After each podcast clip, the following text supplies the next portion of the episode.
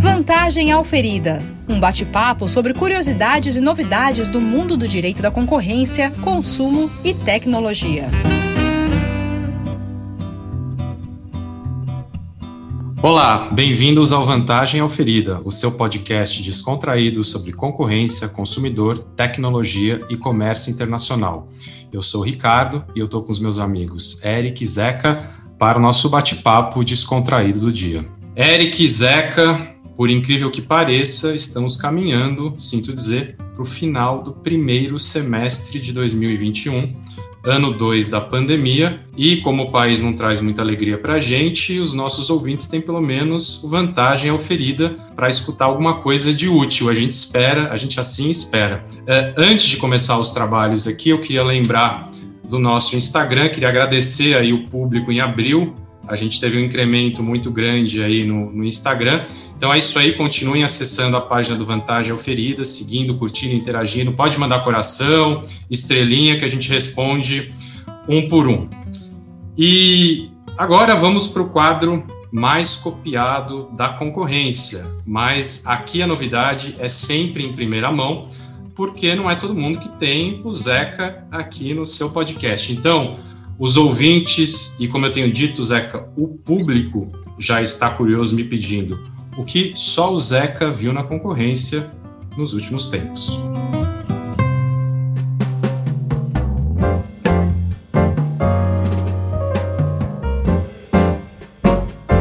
Salve Ricardo, salve Érica, salve convidado que já já vai ser apresentado, salvem nossos queridos ouvintes, críticos, haters, acompanhantes e afins. Hoje eu resolvi aqui Ricardo, começar com algo que é, é espiritual, é espiritual. Glória a Deus. Benditos sejam meus concorrentes, que me fazem levantar cedo e me render mais o dia, que me obrigam a ser mais atencioso, competente e correto, que me fazem avivar a inteligência para melhorar meus serviços, que me impõem atividade, pois se não existissem, agora vem a ênfase. Eu seria lânguido, incompetente e retrógrado, que não dizem as minhas virtudes e gritam bem alto os meus defeitos, assim posso corrigir-me. E quiseram arrebatar-me o negócio, forçando-me a desdobrar para conservar o que eu tenho. Que me fazem ver em cada cliente um homem a quem devo servir e não explorar, o que faz de cada um meu amigo. E provocam em mim o desejo de me superar e melhorar os meus produtos. E por sua concorrência me converter em um fator de progresso e prosperidade para o meu país. Salve concorrentes! Glória Adeus. Pois é, assim começamos espiritualmente, agradecendo a concorrência, muito felizes de estar aqui, mesmo nessas condições. Eu queria falar sobre, por exemplo, o comunicado conjunto da autoridade inglesa, alemã e australiana, que basicamente diz para os advogados: amiguinhos, parem de falar de eficiências aqui, que o sarrafo subiu. É, mas eu acho que a gente não precisa ficar entrando nessa discussão aqui agora. Tem muito pano para para manga é, nesse tema dessa, desse comunicado aí. Eu acho que a gente tem que falar do que interessa hoje, que são é, é, os nossos aplicativos da vez. Fala, Eric. Oh, excelente, hein, Zeca? A gente tem uma a oração do concorrente agora para começar para começar a nossa tarde maravilhosa essa oração e ainda o destaque da, das autoridades internacionais falando que o sarrafo subiu. Eu queria aproveitar e, e furar aqui o quadro do, do Zeca para lembrar também que nessa semana a gente teve o nosso famoso PL do Príncipe, né? Que voltou que voltou a andar. Gente, só o Brasil é maravilhoso, o nosso príncipe está lá como deputado federal e disse que toda e qualquer empresa que detenha pelo menos um terço de qualquer mercado relevante tem de presente, né, além de todos os concorrentes que a gente está falando, tem de presente um inquérito administrativo. Mas sabe o que é mais legal? O CAD, ele até soltou uma nota dizendo sendo contrário tal. Mas sabe o que é mais legal? O substitutivo que veio no parecer essa semana. Não sei se vocês viram, porque originalmente a redação era a seguinte: sempre que uma empresa ou grupo de empresas controlar um terço ou mais do mercado, vai tomar uma traulitada na cabeça. Aí vem o, vem o substitutivo e fica melhor ainda. Ele fala assim: sempre que uma empresa ou grupo de empresas utilizar capital patrocinado por governo estrangeiro sob qualquer forma e, e controlar um terço, vai tomar uma, uma paulada na cabeça. Eu falei, gente, agora vai ficar legal, porque a gente vai ter que investigar se a empresa tem capital estrangeiro. Eu achei tão maquiavélico, achei divertido isso. Imagina se Mas, esse gente, PL passa. A, a Constituição não, não deixa. O deputado não leu a Constituição, não? Rapaz, ainda não passou pela Comissão de Constituição e Justiça. Vamos ver se lá passa. Qual que é a sua expectativa, Zeca? Você acha que passa na Constituição e Justiça? Eu vou fazer um comentário muito jurídico sobre esse ponto aí, Eric. É assim, mano, porra, mano. Bom, é isso aí. Depois do que a gente não viu na concorrência nos últimos tempos, eu queria dizer para todos os ouvintes escolherem os seus jogadores, prepararem os seus avatares, porque hoje o vantagem oferida é só para aqueles que têm muitas vidas para queimar até o final. Nós vamos falar sobre game antitrust. Eric e Zeca vão me convencer que dá para a gente fazer um link com esse tema. Eu estava um pouco cético, mas eu acho que já comecei a sentir que tem muita coisa para a gente falar. Vamos entender, tentar entender tudo dessa indústria, mas primeiro vamos saber quem é o nosso convidado de hoje e como ele vai nos ajudar aí nesse jogo até o final. Léo, é com você, fica à vontade para se apresentar para os nossos ouvintes. Eric, Ricardo, Zeca, primeiro, muito obrigado pelo convite. Estou é, tentando me segurar um pouquinho aqui para falar, porque é muito difícil não rir ouvindo esse podcast de vocês. Participando é mais difícil ainda, confesso. É, mas, bom, vou me apresentar rápido. Meu nome é Léo Dantas, eu sou o Product Counsel da Wildlife Studios. Para quem não conhece, a Wildlife é, uma, é um unicórnio que começou aqui no Brasil, hoje é uma empresa global. Já somos um triplo unicórnio, né? Estamos já com 3 bilhões de dólares em valuation. E eu trabalho com, com games há três anos na Wildlife e antes disso trabalhava com telecom, telecom infraestrutura de telecom. Mas a ideia aqui é falar de games, não falar de coisa boa. É isso aí, Léo. Obrigado pela apresentação. Acho que vai ter muita coisa legal para a gente explorar. Bom, eu sempre costumo tentar dar uma orientada aqui nos nossos trabalhos antes do Zeca e do Eric virem com as polêmicas, né? Todos aqui estão na fase dos anos 80, vamos dizer assim, então a gente viveu aquela época do Atari, né, para começar, só para situar os nossos ouvintes aí, se é que a geração mais nova não lembra é, desses consoles aí que agora estão na moda de novo. Depois, acho que ali nos anos 90, a gente vai para a era Master System e sua pistolinha, né? Acho que um precursor do Wii aí nas nossas, nas nossas mentes. Depois o Mega Drive. Em paralelo, Nintendo, Super Nintendo e Nintendo 64. Acho que é aquela fase da grande disputa Sonic, Mario e Mario Kart, né? Acho que era quase um time de futebol, Corinthians e São Paulo, tinha quem era Sonic, quem era Mario, e não se trocava isso, né? Depois a gente começou a evoluir os gráficos aí já indo lá para o PlayStation, depois em paralelo o Xbox, depois o Wii, e sempre um pouco andando junto aí a evolução dos computadores, dos PCs domésticos, né? E acho que com o fim da internet de escada e com a internet de cabo a gente começa a ter os games online, e aí tem uma verdadeira revolução. E acho que pensando nisso lá atrás, acho que Sega, Nintendo desenvolvendo seus próprios jogos, né, estando muito ligados ao próprio console, e depois também com o advento da tecnologia, a gente começa a ver a programação aí de jogos explodir, formar empresas autônomas e esse mercado ter outras cadeias e outras características. Acho que é um pouco do que a gente quer explorar aqui. Mas, Léo, eu queria abrir é, é, perguntando para você exatamente é, qual é a função da sua empresa hoje no mercado, né, da empresa em que você trabalha, e quais são os grandes temas jurídicos que tocam aí o seu dia a dia de uma forma geral, para depois a gente emendar as perguntas mais legais aqui para os nossos ouvintes. É, a Wildlife Studios, ela hoje, ela se posiciona como uma, uma developer, né? Então, a gente produz nossos jogos, a gente faz os jogos in-house. Então, nós temos um estúdio, uh, fazemos tudo em casa. Então, a gente faz a arte, produz o jogo, o código. E também, então, essa, essa parte de developer, mas a gente também age como publisher, né? Então, no mercado mais tradicional, está descrevendo aí da Sega, da Nintendo, esse mercado anterior, era muito comum, é muito comum ainda, especialmente em AAA games, você tem uma divisão, né? Às vezes o developer não necessariamente publica. A Wildlife não, ela é um developer e publisher. Então a gente tem uma, uma tanto a estrutura de produção dos jogos em casa, quanto a estrutura de publicação dos jogos, publicação e distribuição, né?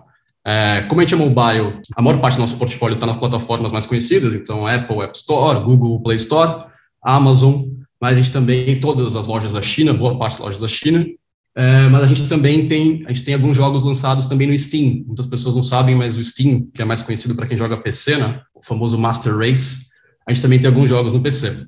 Bom, da indústria de games, cara, IP geralmente é a primeira coisa que aparece na cabeça, né? Então você tem você tem toda uma, uma parte de licenciamento dos jogos, como é que você faz para lançar esses jogos, como você faz para quais são os assets que você pode usar. Tem muita coisa de assets, tem muitos assets que são públicos, né? Então você consegue. Uh... Nossa, eu tô, eu tô enrolando aqui, cara. Ô, Léo, você não está enrolando, não, mas aqui é que, é que talvez a gente possa mudar o podcast para o inglês para você ficar mais à vontade, é né? Foda, cara, ficar traduzindo pode... tudo, bicho. Ficar traduzindo tudo inferno, velho. Não se preocupa, não se preocupe em traduzir, não, mas eu acho que o público quer saber o que, que são esses tais assets que você fala. Porque eu acho que o desenvolvedor, o, o distribuidor dos jogos, acho que todo mundo tem clareza sobre isso e que os, as questões de propriedade intelectual são as que mais batem na sua mesa, mas o que, que são esses assets? Explica para gente, porque eu acho que isso daqui tem um link interessante com o que a gente pode ligar com o link para ligar Entendi. mais. Eu, eu acho, verdade, eu acho que o assets, vou ser bem honesto, eu acho que é uma parte que não é tão interessante. Acho que para dar um passo para trás, então, aqui, ó, dentro de IP, então a gente tem IP, privacy e regulation. Acho que esses são os três grandes blocos é, de legal dentro de uma empresa de games. Em privacy, obviamente, você está lidando com dados de milhares de usuários, então você tem que ter um cuidado, você tem que seguir todas as regras de, de privacy globais, até porque esse é um grande desafio, que aliás vale para as três frentes, porque a gente publica os jogos em virtualmente todos os países uh, da ONU. Então, é, é difícil, você tem que achar alguma, você tem que ter muito jogo de cintura e achar as barras que são as barras adequadas para estar tá compliant com essas regras globalmente, né? Geralmente você pega a maior barra. Uh, isso é uma questão de privacy. Também, dentro de privacy, você também tem os dados de propaganda, né? Então, você tem digital advertising, a propaganda digital, que acontece muito nesse meio. Boa parte desses jogos são freemium, né? Que é aquele modelo em que você joga o jogo de graça, não baixa, não, não paga para baixar o jogo, não necessariamente tem que fazer compras, as microtransactions, as famosas microtransações dentro do jogo, mas você tem monetização por propaganda, né? Então, dentro de monetização propaganda, você tem todo um compartilhamento de dados. Então, você também, esse é um desafio, é mais um dos desafios de privacy. Uh, dentro de IP, é, você tem boa parte de. Essa indústria de games, especialmente dentro do mobile, é uma indústria que, se você entrar na App Store, acho que são centenas de milhares de jogos sendo, sendo subidos todo dia. Boa parte desses jogos são clones. Então, a gente a gente tem tido muito sucesso com nossos jogos, são todos originais, mas é, é, muito, é, é muito engraçado como, muito rapidamente, questão de semanas, tem jogos exatamente iguais aos nossos. Então, existem várias, várias maneiras que os hackers têm de conseguir baixar o código ou conseguir copiar o jogo e muito rapidamente trocar arte, fazer pequenas mudanças e subir o jogo. Então, dentro de IP, eu diria que o principal desafio é você conseguir monitorar e assegurar que você está evitando que clones é, estejam na loja roubando a tua clientela, né? E regula regulatory, regulação, no final, é, é o mais amplo. Acho que esse é até um pouco mais difícil de dizer, porque, assim, você tem uma série de regulações no mundo, e essas regulações vão desde, vou pegar aqui, desde US Export Control, então você está sujeito às regras de sanções da, da OFAC, por exemplo, até regras de uh, anti-addiction, que são as regras que são contra vício de jogo. Então, isso é muito comum no, no Oriente. Uh, na Ásia, tem várias regras sobre limitar a hora em que o jogo pode ser jogado. Então, por exemplo, entre meia-noite, faz um curfew, né? Entre meia-noite e seis da manhã, não pode rodar esse jogo na, na, na, em Taiwan, por exemplo. Ou um usuário único não pode jogar mais que X horas daquele mesmo jogo por dia. Então, é, dentro de regulação, assim, é um universo é, muito, muito grande de trabalho. Essa, infelizmente, é a minha parte do trabalho, junto com a parte de produto. É, acho que esses são os três primeiros, os três grandes desafios. E, obviamente, você tem tudo aquilo que uma empresa normal tem, né? Então, você tem desafios trabalhistas. Hoje em dia, os, de, os developers, eles são um, um ativo quase que global, né? Então, a força de trabalho dos devs hoje é global. A contratação desses caras é toda global. Então você tem esses alguns desafios trabalhistas, como se contratar pessoas fora do país, como você faz para constituir empresas fora, lançar jogos fora, enfim, tem toda uma, uma gama gigante de trabalho dentro de, do legal de uma companhia dessa. Nossa, eu adorei esse regulation asiático aí que impede as crianças de, jogar por mais tempo, porque pelo menos eu terceirizo meu trabalho de pai. Como pai de criança pequena aqui, pelo menos não sou eu que tenho que levar o grito, né? Eu, eu falo para a criança, falo, ó, liga lá no pessoal da Wildlife e reclama lá, porque eu não tenho nada a ver com isso. Ó, desligou, não fui eu, não. Meu Deus do céu, gente, é, um, é, um, é, é, é impressionante essa, essa regulação uh, de curfew, né, que você mencionou, né, de um período de tempo ou de, um, de uma limitação de horas de jogo. Isso é bem interessante, é, como, como a cultura afeta muito o, o, trabalho de vocês.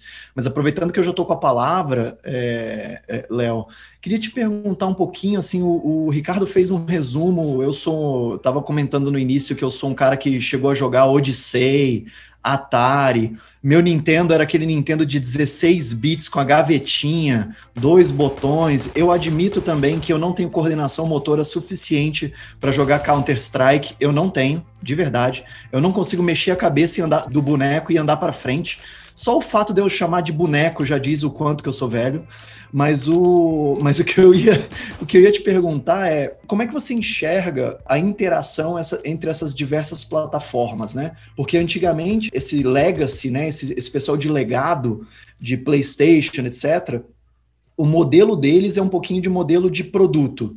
O modelo de vocês talvez seja um pouco mais de serviço, Zé, que eu acho que você quer complementar a pergunta. Não, eu ia, eu ia complementar a pergunta, eu acho que mais um tempo para discussão. Tem, tem outra vertente de videogame que até é, surgiu antes, né, que eram os, os fliperamas, né, os, os, os, arcades, em que você tinha um jogo por máquina. Né? Eu acho que a revolução dos consoles ali, Odyssey, Atari, o próprio PC, você passou a ter uma divisão entre a máquina, o hardware que faz uh, o jogo ser possível, e o jogo como aplicativo separado, né? Eu acho que na indústria muda quando você tem essa divisão. Uma, uma era um produto único, em que você tinha o, o hardware e, e o jogo ligados, e outra quando você tem consoles e sistemas, plataformas competindo, né? Eu acho que isso muda bastante a figura. Eu acho que a tua pergunta sobre o que é um mercado de produto, o que é um mercado de serviço nessa bagunça toda, né?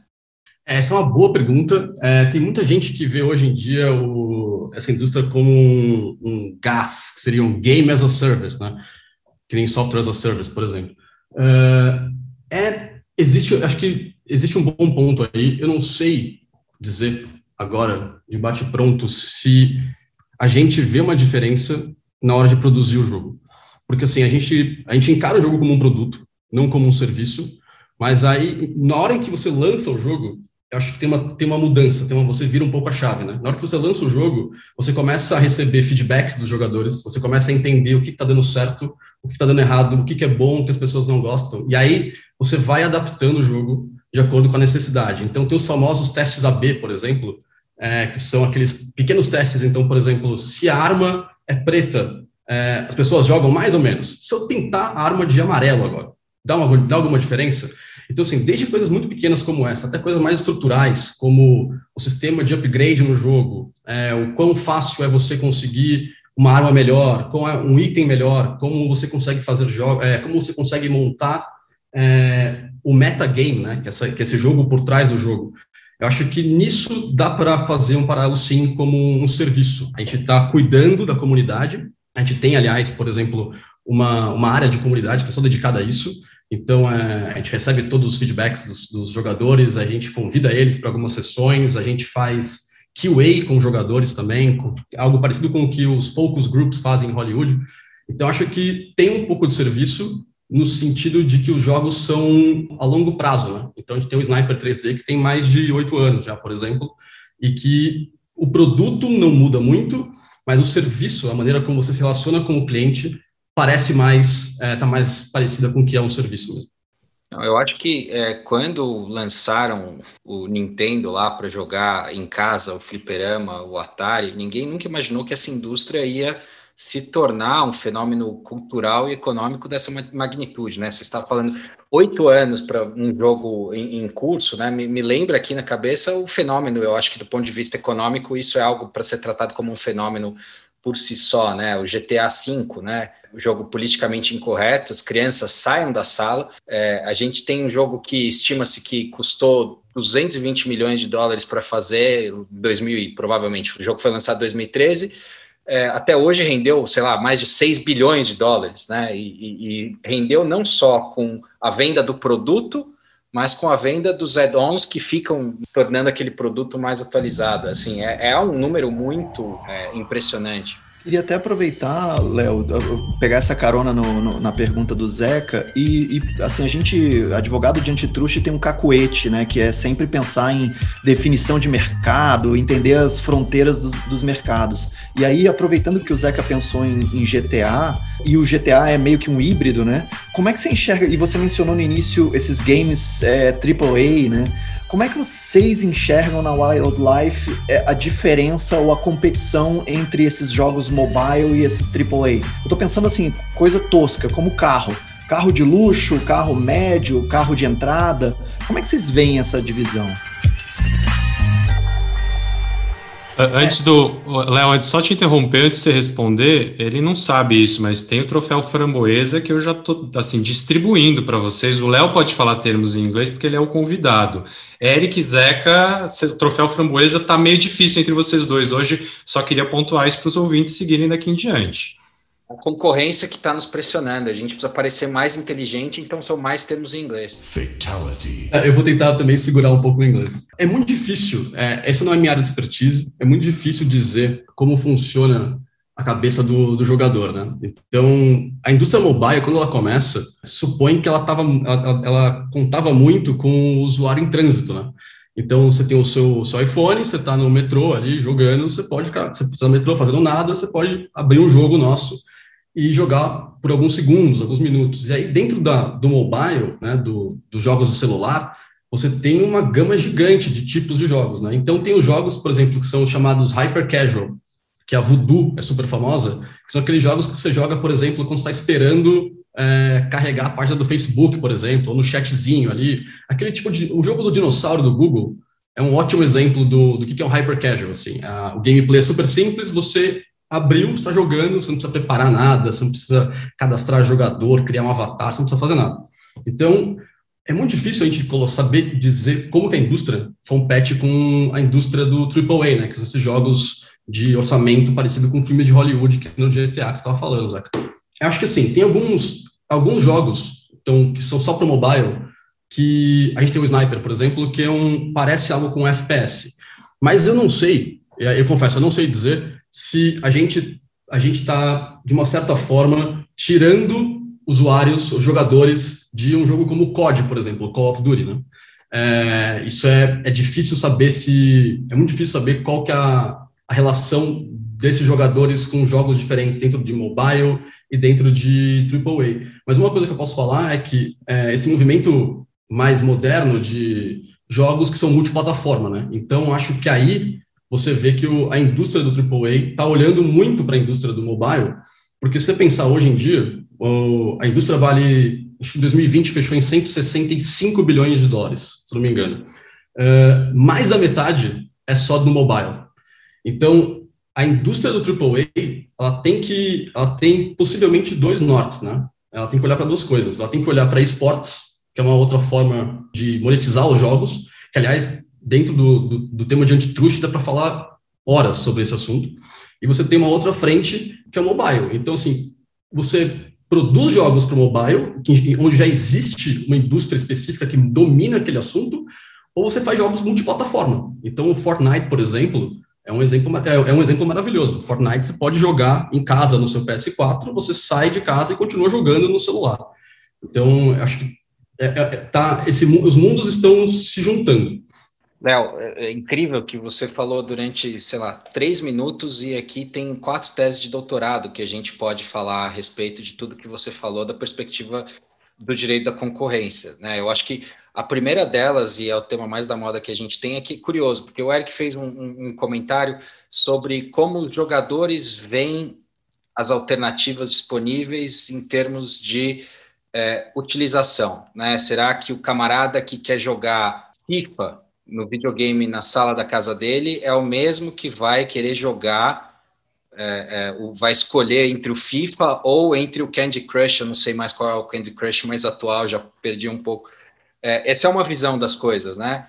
É, a outra que me vem automaticamente, que eu acho que é importante, é pô, você tem um pool de consumidores que é gigantesco, né? Todo mundo hoje tem é, o celular na mão, você tem o mercado de videogames crescendo, de consoles, os aparelhos, o hardware de PC crescendo muito e existindo um mercado de segunda mão também, que eu acho que é importante, mas tem um outro lado da moeda que você tem muito menos oferta, que são os desenvolvedores. Eu acho que tem uma competição pelos desenvolvedores também, que eu acho que também é relevante para a gente parar para pensar isso. Eu acho que quando a gente, é, eu acho que olhar para o passado é bom porque simplifica um pouco uma discussão que hoje ela é hiperbólica em todos os sentidos. Né? A gente está falando de uma indústria de 200 bilhões de dólares maior do que Hollywood. Né? Então, tipo, para para pensar na magnitude disso, né? assim, em termos eh, econômicos. É, então, quando a gente olha para o passado, você tinha lá dois grandes fabricantes de hardware que estavam preocupados em atrair consumidores, e para isso eles precisavam ter jogos interessantes, e ao mesmo tempo eles precisavam atrair os fabricantes de jogos para eles. Né? Então, você tem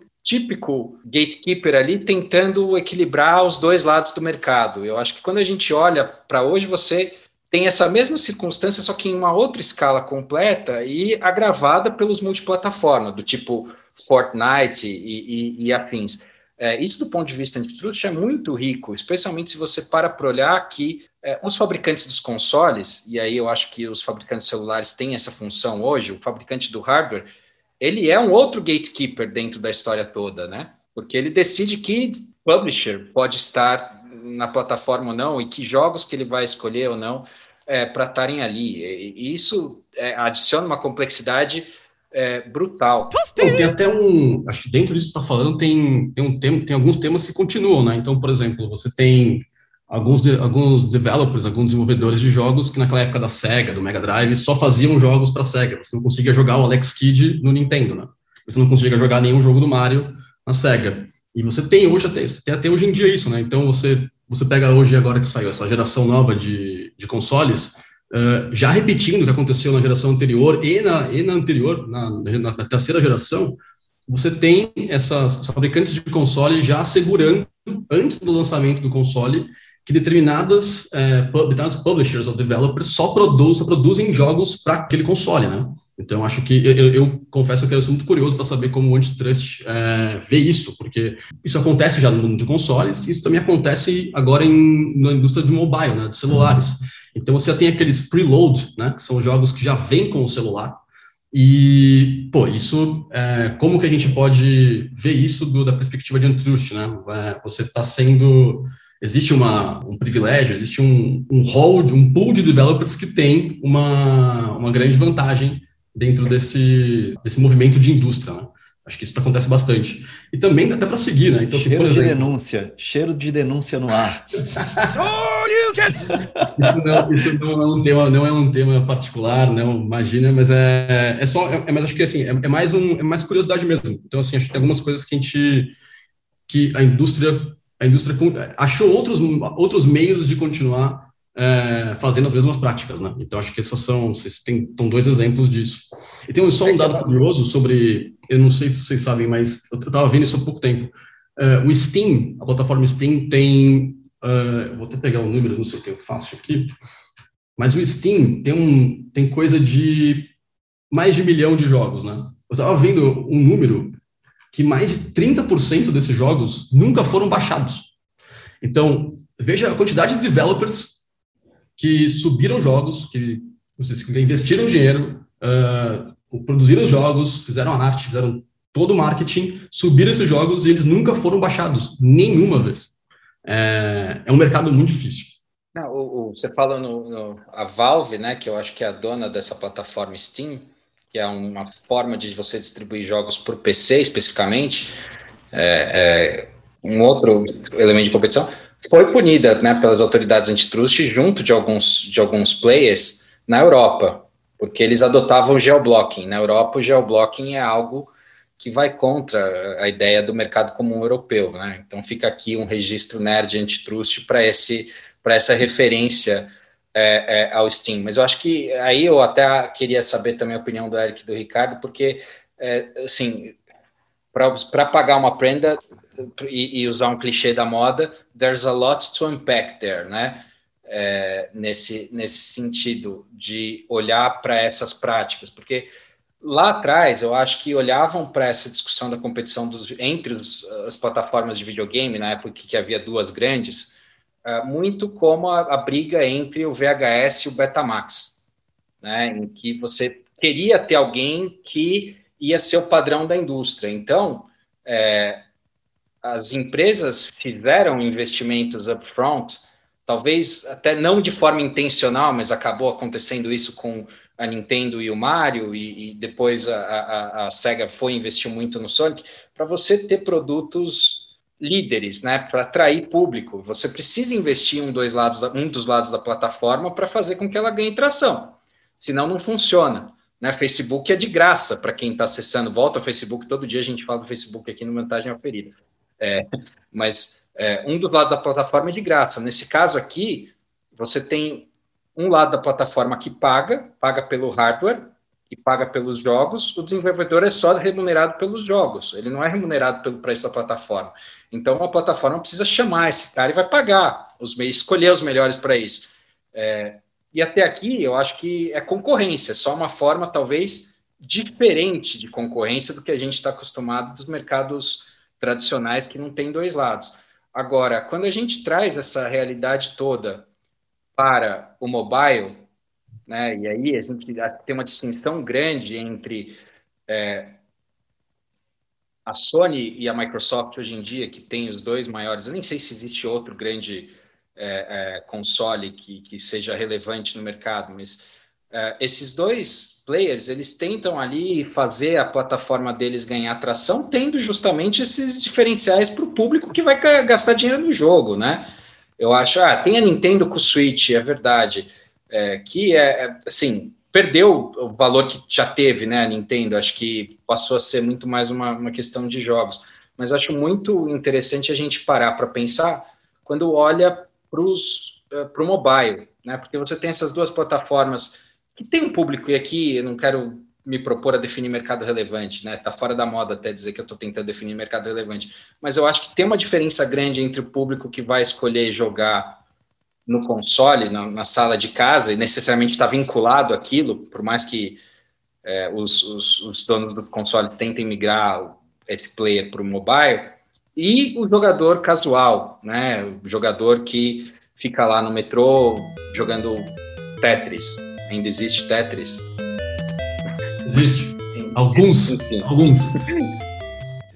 Mas, Zeca, esse, essa tua provocação é interessante e até o Léo mencionou o Switch da Nintendo. A Switch da Nintendo, ah, vamos assim, talvez a inovação dele foi tentar fazer uma ponte entre esses dois mundos, né? Que é aquele negócio de você poder ser mobile e ser da sala de casa. Talvez o, o, o, grande, a grande beleza do Switch na Nintendo seja, seja essa. Mas o, o meu lado mal-humorado vai dizer que esse é o famoso pato, né? Ele nem nada, nem anda direito, mas, mas tudo bem, ok. Mas aí, é, até para aproveitar o nosso tempo com o Léo, estava querendo perguntar o seguinte, Léo, que essa questão que o, que o Zeca levantou é uma questão que leva talvez para o principal caso antitrust que está se desenhando aí no, no, no antitrust mundial, que é o pessoal da Epic com a Apple, né? Então é todo aquela o nosso prêmio framboesa aqui que eu e o Zeca vão dividir no final do episódio de gatekeepers e, e publishers e developers e to, todos os nomes chiques que a gente está falando aqui para parecer mais inteligente, mas é, o ponto do, do Zeca de, de mobile é interessante porque a Apple ela vende o iPhone para 650 funções e ela é remunerada pelo iPhone. O pessoal da Sony, quando vende o PS4 ou PS5, esse aparelho em si não é a principal fonte de renda deles, né? Então, como é que você, como é que você enxerga essa batalha épica, né, com perdão do trocadilho, de videogames? Porque tem um pouco a ver com a batalha do Spotify né, também. É, então, essa galera da música, tá todo mundo entrando e dando uma voadora no pessoal dos gatekeepers. O que, que você acha? Bom, é, é um pouco difícil comentar, porque assim, a gente tem a Apple e o Google como grandes parceiros da, da Wildlife, né? Então a gente publica Paulo, os jogos. Léo, desculpa Fala. te interromper, mas é, quando você chama eles de parceiro, é genial, porque isso é uma demonstração de que na indústria você não consegue saber, não, se esse cara ele é seu fornecedor ou se esse cara é teu cliente. Né? Eu acho que isso é, borra a fronteira do antitrust de uma tal forma. Você não sabe como se referir a eles. Eu não estou dizendo que a ah, você, Léo, não sabe, é porque não tem. o modelo de negócio é um negócio tão é, é, fora da caixinha que tem que se referir a ele como parceiro, porque ele é teu cliente e ele é teu fornecedor também, né? Exatamente, exatamente. E assim, e, e mais do que isso, né? Então, assim, a, essas, essas as plataformas, então o Google, para pegar o Google, a Amazon uh, e, a, e, a, e a Apple, eles, eles são parceiros no sentido de que eles também eles fazem sugestões, eles propõem mudanças, eles fazem críticas. Então, quando você sobe um jogo em qualquer plataforma, você tem um, uma, uma, um processo de revisão, né? Então, todas as plataformas fazem um processo de revisão antes de deixar o jogo ao vivo, no, no ar, na plataforma. E nesse processo, então, é muito comum você ter algumas, alguns comentários, algumas críticas que são super importantes para a gente. Então, coisa do tipo, isso e para qualquer developer, né? Então, coisa do tipo, olha, se você colocar é, uma, essa tela antes da outra, eu acho que facilita para o usuário entender o que está querendo, tá querendo passar, ou o processo de onboarding pode ser mais simples. Então, eles, eles, eles dão algumas dicas, eles fazem algumas sugestões que para a gente é super importante. E a gente entende que eles são parceiros porque, de fato, a gente, a Wildlife, ela, ela surgiu, a história, de maneira bem resumida, são dois irmãos que não trabalhavam com a indústria, decidiram produzir um jogo, aprenderam a programar, em seis meses aprenderam a programar, soltaram o jogo e foi para o top 2 da, da, App Store, isso logo no começo da, do lançamento do, do iPhone. Então, é, a companhia sempre viu uh, a Apple, Google Play e todas as plataformas como realmente como parceiros. É difícil até comentar sobre essa relação entre esse processo, essa, esse processo, não, essas, essas, ações todas que existem hoje, Spotify, o Tinder já fez um movimento uma vez, o, a Epic uh, contra a Apple. Não, você nem precisa comentar, a gente nem quer te colocar em uma situação de saia justa. Imagina que não quer, né? Imagina. Mas olha só, a gente está aqui, eu fico pensando nessas, é, é, nesse debate e nessas questões que você é, falou, e, e, é muito curioso, porque de fato, o camarada ele inventou um celular e ao mesmo tempo ele criou um mercado gigantesco. Quando eu digo inventou o celular, é, já que a gente tem concorrência agora, eu preciso ser mais preciso, né? Quando ele teve a ideia de desenvolver um celular com a tela de toque, que era capaz também de reproduzir outros aplicativos que não aqueles que o próprio é, fabricante do, do, celular colocava, ele lançou a App Store no mercado, ele criou um mercado novo. E, e é claro que todo mundo se, é, é, se beneficia disso. Mas a partir do momento em que para você poder fazer sucesso, é, esse gatekeeper ele passa a ser o controlador das suas decisões, é, a gente tem aqui uma mistura, uma mistura de poder sobre a plataforma com poder de mercado que é bem interessante, né? Eu acho que o caso da Epic contra a Apple até vale dar um passinho atrás. É basicamente quem que é a Epic, né? A Epic ela é produtora de diversos jogos, inclusive do Fortnite, que é um fenômeno. Acho que todo mundo que tem criança sabe que é, é um negócio assustador. Eu vi um tweet aqui há pouco tempo que é, em abril de 2020 houve 3 bilhões e 200 milhões de horas jogadas de Fortnite em um mês. Aí eu fico pensando, né? Imagina se você pudesse cobrar por 50% dessas horas. Quanto dinheiro você não ganharia, né? É, escritório de advocacia é foda, né? Puta que pariu. Aí olha só, a gente olha para esse Fortnite, ele virou um, um, serviço por si só. Né? A pessoa não usa mais o iPhone, ela vai jogar Fortnite. A criança, no caso, muito provavelmente, né? E aí, esse serviço está pagando uma taxa, quase que um imposto, de 30% de tudo que acontece ali para a Apple. Pô, cara, 30% de qualquer bilhão é muito dinheiro, né? Então, é, fico pensando aqui, é, a gente, o antitrust, já, já, já, conversamos muito sobre isso aqui, eu acho que vamos continuar conversando para caramba. Talvez ele não tenha a ferramenta adequada para atacar essa situação, porque você tem alguém que tem ali que tem poder, é claro que tem poder sobre a plataforma, mas é poder de mercado, quando ele diz que quer cobrar aquele dinheiro do usuário, ele inventou a plataforma no final das contas, né? Eu acho que é, é, o jogo dos videogames traz uma, uma, a questão dos videogames traz um outro um aspecto para isso, porque dentro desta competição por si só, você tem a competição pelo usuário do outro lado, né? A Fortnite concorre pelo mesmo usuário do Roblox, sei lá, como queira, e dos desenvolvedores também. Então, é, é, é, assim, são tantas variáveis de concorrência que são muito bacanas. Assim, me parece evidente que na grande maioria do tempo, o Candy Crush não concorre com o FIFA, mas pode ser que em determinados espaços de tempo sejam concorrentes. É uma coisa, assim, muito bacana. Eu falei, Ricardo, que dava para fazer um podcast só sobre videogames antitrust. Eu acho que eu vou equalizar sua cara. Eu, eu tô absolutamente convencido, eu tô aqui absorvendo o que vocês estão falando, e aliás, é, para fazer um gancho aqui com uma próxima pergunta que eu sei que o Zeca tá babando no bom sentido para fazer para o Léo, um, tema, é, enquanto vocês falavam sobre qual é o mercado relevante, onde está o poder de mercado, eu aqui, como aprendiz, fiquei pensando, até no exemplo que o Zeca deu do VHS, que depois evoluiu para o CD, DVD, né, indústria de cinema, vamos pegar ela como exemplo.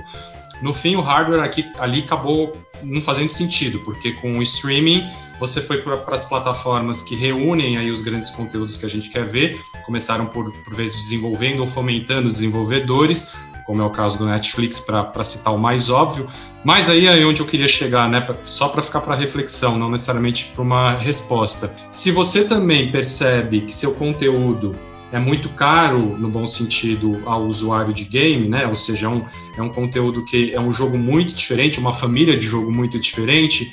Será que se a gente imaginar que a indústria de game no futuro, com 5G, etc., vai evoluir para cada vez menos importar onde você joga, né? Não importa o hardware, mas sim importa o jogo se eu sou, por exemplo, uma Disney e percebo que os meus filmes atraem muito na plataforma, não faz mais sentido eu criar o Disney Plus dos games e, e ter os meus jogos ali? Enfim, onde está esse poder de mercado? Mas, Ricardo, exatamente, assim, leitura de, de quem está milhões de quilômetros de distância do assunto, mas foi o que a Epic tentou fazer. Eu tenho um jogo forte, vou apostar que eu consigo levar os usuários comigo. Só que aí eu duvido né, que é, o usuário possa escolher, ah, eu quero ter o iPhone ou quero jogar Fortnite? Ele vai escolher jogar o Fortnite, né? Eu acho que é, é o fator de escolha, mas, Léo, eu também queria ouvir a tua opinião, Eric, assim... Eu, eu concordo, Zé, eu acho que é bem isso mesmo, é um fator de escolha. É, você tem, naquele, assim que a, quando a, Ford, quando a Epic começou com a, com a briga com a Apple e a Apple tirou o Fortnite do ar, né, então só quem tinha já o, o Fortnite é, no celular conseguia continuar jogando, mas sem updates, criou-se um mercado gigante paralelo de celulares com Fortnite, né? Então, os celulares vêm sendo vendidos a 10 mil dólares, porque tinham o Fortnite, assim, só uma... Só um comentário. A gente é trouxa, né? Ser advogado é de uma estupidez brutal, né? Putz, grilo. Você não é assim, amigo. Cara, esse não é, o Fortnite é incrível, assim, acho o, o Fortnite, o Fortnite essa, ele, ele criou o Fortnite e a Roblox, né? Com o que o Roblox tem é, é, é, a empresa e o jogo, né? Eles criam esse, esse universo que tem muita gente chamando de metaverso, né? Especialmente no Fortnite, que é até um termo que acho que foi cunhado pelo Neil Stephenson, né? Que é um, um livro chama Snow Crash. E também tem aquele filme uh, Ready Player Ready Player One, acho que é esse o nome do filme. Posso estar confundido. Uh, e é exatamente aquilo. Então você cria um, um metaverso em que o Fortnite hoje em dia tem show tem show do Travis Scott, e assim, a, o, o público do show do Travis Scott dentro do Fortnite é incomparável a qualquer, qualquer banda, que nem era um Maiden, um Metallica, que viajam o mundo, o, o, Travis Scott consegue em um dia o público de um ano, de uma, de uma mega banda. Você tem festival de cinema, você teve, agora na pandemia, o Fortnite pegou essa onda e colocou, fez várias festas, né? fez festivais mesmo, então... É, lançamento de trailers dentro de, dos jogos, então você tem todo o universo Star Wars, Marvel, migrando e fundindo com o Fortnite. Assim, é uma coisa muito é, é, é muito difícil prever é, para onde isso vai, né? É, no caso do Fortnite e acho que tanto para Fortnite quanto para Roblox, né? Porque na Roblox a gente estava falando, aí dando um passo para trás na conversa, a gente estava falando sobre os fees, né, da, das stores. Para quem produz os jogos dentro da Roblox, você está aí num esquema de double taxation, então talvez fazendo esse paralelo, né? Porque você tem você tem que recolher no final o developer que produz o jogo dentro do os, os, os microjogos dentro do, do, do, universo do Roblox, ele está sujeito, então, tanto aos FIIs da, da plataforma, Google, Apple, qualquer que seja, aos, aos FIIs e também aos FIIs da, da Roblox, né? Então, acho que, o, se eu não me engano, 22% do que é faturado pelo desenvolvedor dentro do Roblox é o que ele de fato recebe. É, então, assim, a gente começa já a entrar em, inception de plataformas, né? É uma plataforma dentro de uma plataforma, dentro de outra plataforma, dentro de uma plataforma, dentro de outra plataforma, dentro de uma plataforma, dentro de outra plataforma. Eu não, não, não, não consigo gravar muito bem o que você falou. Mas, Léo, deixa eu fazer alguns inimigos agora, uh, agradecendo primeiro a tua, a tua resposta, mas deixa eu fazer alguns inimigos. É, cara, jogar FIFA profissionalmente, e eu tenho um aluno no, na, na, faculdade que é jogador profissional, então, se ele estiver ouvindo agora, em homenagem a você, vai minha pergunta. Jogar FIFA profissionalmente é esporte? É e-esporte? Ou, como disse o Zeca no, na nossa preparação aqui para o episódio, povo joga xadrez desde 1700 e não precisou chamar de esporte.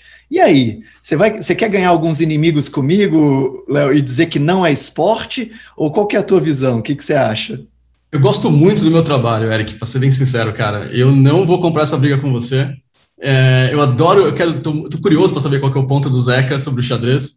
Mas é esportes, é uma, é uma indústria, é uma indústria gigante, um pessoal super querido, tenho muitos amigos nessa, nesse, nessa, nesse não, não, é que eu acho, é que eu, eu, a minha sacanagem aqui com isso é o seguinte, você não fala que o Gasparov é um esportista, ele é um enxadrista, ele joga xadrez, e assim, xadrez é muito legal, muito bacana, mas não é um esporte, né? Eu vou fazer mais inimigos ainda, eu vou dizer que automobilismo também não é esporte, mas deixa isso para lá. Vamos segurar essa onda aqui. Mas só sobre essa questão do esportes aí, do, do xadrez, o que eu acho curioso é que o esportes ele vai e traz ligas concorrentes do mesmo jogo, né? E cada uma pagando muito caro. Eu acho isso uma coisa espetacular, porque tem um público para ver pessoas jogando videogame. Isso é algo que, é, se você falasse isso para qualquer um, uma coisa de 10 anos atrás, as pessoas falam, o que você acha, né? 15 anos então, eu achei que você está completamente louco, mas você imagina que tem público para Globo fazer programa sobre esportes. É um negócio assim que é assustador, vai lá. Perdemos todos os nossos ouvintes do Vantagem Alferida agora, podemos encerrar o podcast, né? Porque a nossa, a nossa, nossa audiência de, de menos de 18 anos foi perdida agora. Ainda bem que eu acho que não tinha ninguém que escutava a gente com 18 anos, mas, mas deixa para lá. Fala lá, Léo. Tá precisando muito de achar o que fazer, né? Você tem menos de 18 anos e tá ouvindo a gente falar, cara, vai viver, né? Pelo amor de Deus. O único esporte que eu era bom era kart. E aí o Zeca acabou com o meu sonho esportista. Então vamos lá. Tamo junto, Ricardo. Ricardo, você imagina, Ricardo, você imagina eu andando de kart? Não anda, não anda. Aquilo lá não foi feito para quem tem mais de 100 quilos, porque não anda.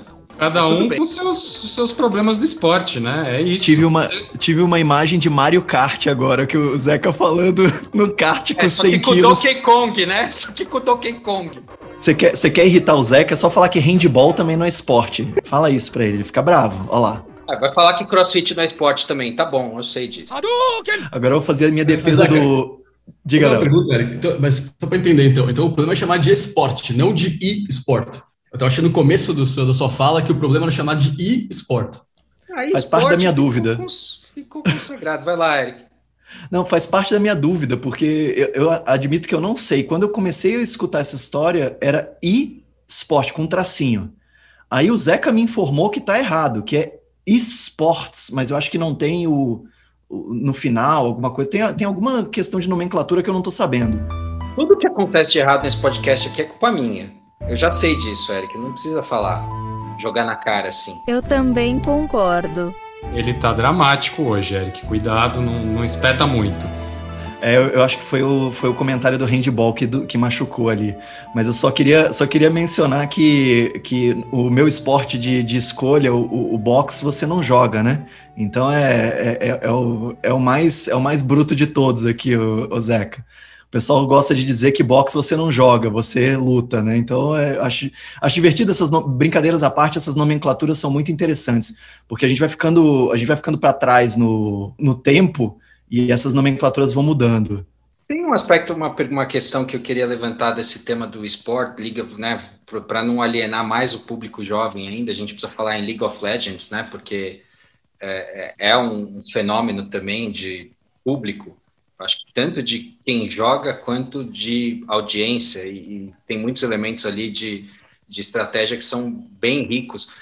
Mas é, eu fico pensando aqui, qual que é o futuro lá? Como é que você olha para o futuro desses esportes? É, a gente vai ter aí, quando acabar a pandemia, a gente vai ter, voltar a ter grandes eventos em que as pessoas com é, no Parque Antártica, para mostrar que eu sou velho, vendo as pessoas disputando League of Legends, como é que você vê o futuro desse segmento específico da indústria de games indo para frente? Acho que sim, acho que o que eu vejo é só essa tendência só aumentando. Então, acho que assim que acho que já está tá acontecendo em alguns países, já estão alguns eventos já estão voltando a acontecer, né, em loco. Então, logo mais, acho que logo mais é uma questão de tempo até a gente no Brasil começar a ver mais frequentemente o que você vê muito hoje em dia na Europa e na Ásia, que são, especialmente na Ásia, né, que são aquelas mega arenas. Então, eu esqueci o nome do estádio do Palmeiras, como é que é o nome mesmo? Parque Antártica. Parque Antártica, isso, é eu confundo. O, Palmeiras, eu lembro que ele não tinha, desculpa, mas enfim, o Palmeiras, o estádio do Palmeiras. Não, o que não tem é. estádio é o Corinthians, né? Ah, o estádio não é do perdão, Corinthians perdão. a propósito. Perdão, não perdão. É do, o estádio é da Caixa Econômica, né? Mas tudo bem, ok. Não, perdão, perdão. É, mas acho que é questão de tempo. Acho que assim, assim que for possível, não sabemos quando, né? É, a gente vai ter, sim, é, esses eventos do Brasil. Acho que é uma, é uma tendência que não que vai ser muito difícil mudar.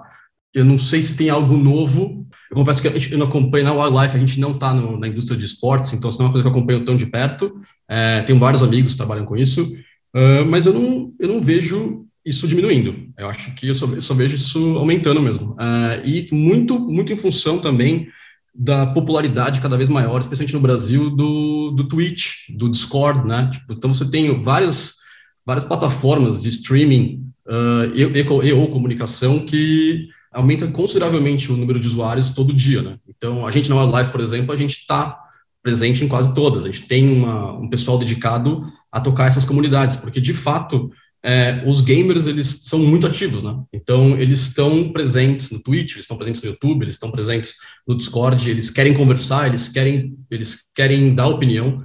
A gente a gente está muito aberto a ouvir eles. Uma pergunta aqui sobre um tema sensível e que a gente fala de coisa séria também. Quando a gente se refere a gamers, a gente sempre fala em ele, ele, ele. Né? É comum que a gente fale sobre usuários de jogos como ele. Eu acho que, especialmente para a geração ainda mais atrasada nesse sentido, como eu, a gente acho que tem que mudar um pouco essa coisa. Não sei se vocês têm dados do mais uma prenda para vocês, demographics aí dos jogos de vocês. Eu pressuponho que tenha muitas uh, jogadoras, gamers e que tenha muitas uh, crianças e muitos adultos também. Como é, como é que você tem visibilidade sobre isso? Como é que você vê uh, essa parte da indústria? A gente, até no, no, ponto de privacidade, a gente não tem muitos dados, né? A gente, a gente só colhe dados pessoais, aqueles que são essenciais para o jogo. Então, só os dados que você precisa para que o jogo opere. Então, coisa como, por exemplo, se você larga o jogo agora e volta a jogar amanhã, você vai continuar no mesmo lugar. Mas eu não sei a sua idade, eu não sei o seu gênero, eu não sei de onde você é. Algumas informações muito básicas. Isso, até, por, até com o lançamento do iOS 14, que acho que está previsto para a semana que vem, se não me engano, uh, que vai mudar a lógica do, da permissão do uso de dados, né? Uh, isso vai diminuir ainda mais. Então, esses dados, a gente não tem dados estatísticos uh, ultra confiáveis sobre a nossa sobre a demografia dos nossos jogadores.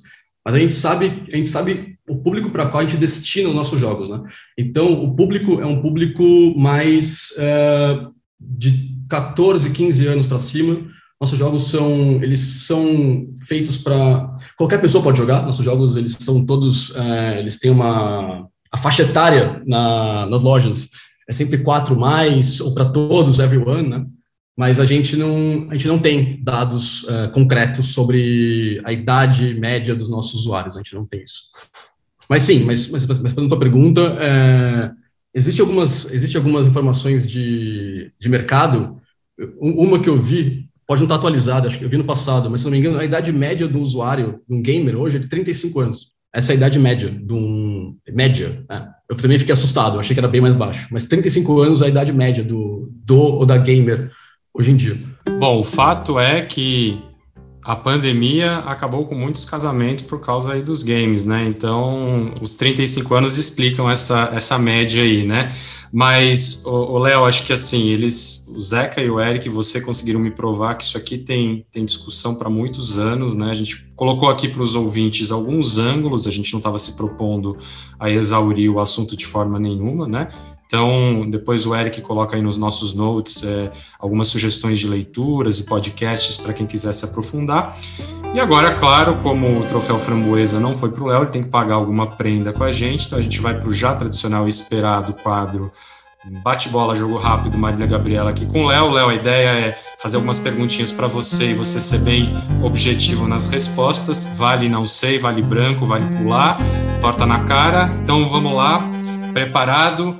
Primeira pergunta. It's me, Mario. O clássico nunca sai de moda? Jamais. Superpoderes dos games. Qual você queria ter na vida real? Dinheiro infinito. Advogados ou gamers? Quem senta na sua mesa do bar? Advogados gamers. E a mais fácil, Leonardo por Leonardo. O que eu falo agora? Se define. Por quê? Se define? É isso mesmo? Essa ah. definição é ótima, né? Por quê? a, a, gente vai aceitar Ela o porquê, produção? Ela diz muito sobre você, Léo. Por quê? Por Não, quê? É um questionador. Eu vou aceitar essa pergunta como essa resposta como pergunta e vou agradecer todo mundo que teve paciência de ficar com a gente nessa jornada. Não sei quem ganhou esse jogo. É, a gente misturou um pouco de tudo. Eu sei que todo mundo sobreviveu. Dúvidas, reclamações, críticas, mandam ali no nosso uh, Instagram, qualquer outra forma de comunicação com a gente. Eu sei, Ricardo, que você queria falar. Manda para o Zeca. Pode falar, manda pro Zeca. É, tá manda. tudo bem. As, as, pode mandar as críticas. As críticas vocês mandam para mim. Depois a gente. Vou marcar o, o, arroba Zeca no Instagram e vocês a mandam. Gente pode fazer, a gente pode fazer também o seguinte: quem tiver críticas ou sugestões, a gente disputa um campeonatinho de FIFA ou PS, porque eu prefiro PS, tá? É isso. Ô, Léo, muito obrigado por sua participação. Fica à vontade aí para suas palavras finais. Não, obrigado a vocês pelo convite. Eu adoro o podcast de vocês. É, é difícil às vezes se conter, é, segurar a risada. O, o, clima é muito bom. É, é, melhor do que eu imaginava, cara. Então eu agradeço vocês e estou à disposição. Quando vocês quiserem conversar sobre games ou qualquer outra coisa, sobre kart, por exemplo, também, estamos aí. Concorrência, depois desse elogio, concorrência, é isso. Agradecemos a todo mundo que acompanha a gente. Até a próxima. Obrigado. Valeu, Léo. Bendito sejam os concorrentes. Também quero falar inglês. Developer. Developer. Privacy. Privacy. Regulation. Regulation. Esse podcast é very nice e eu sou top. Valeu, concorrência.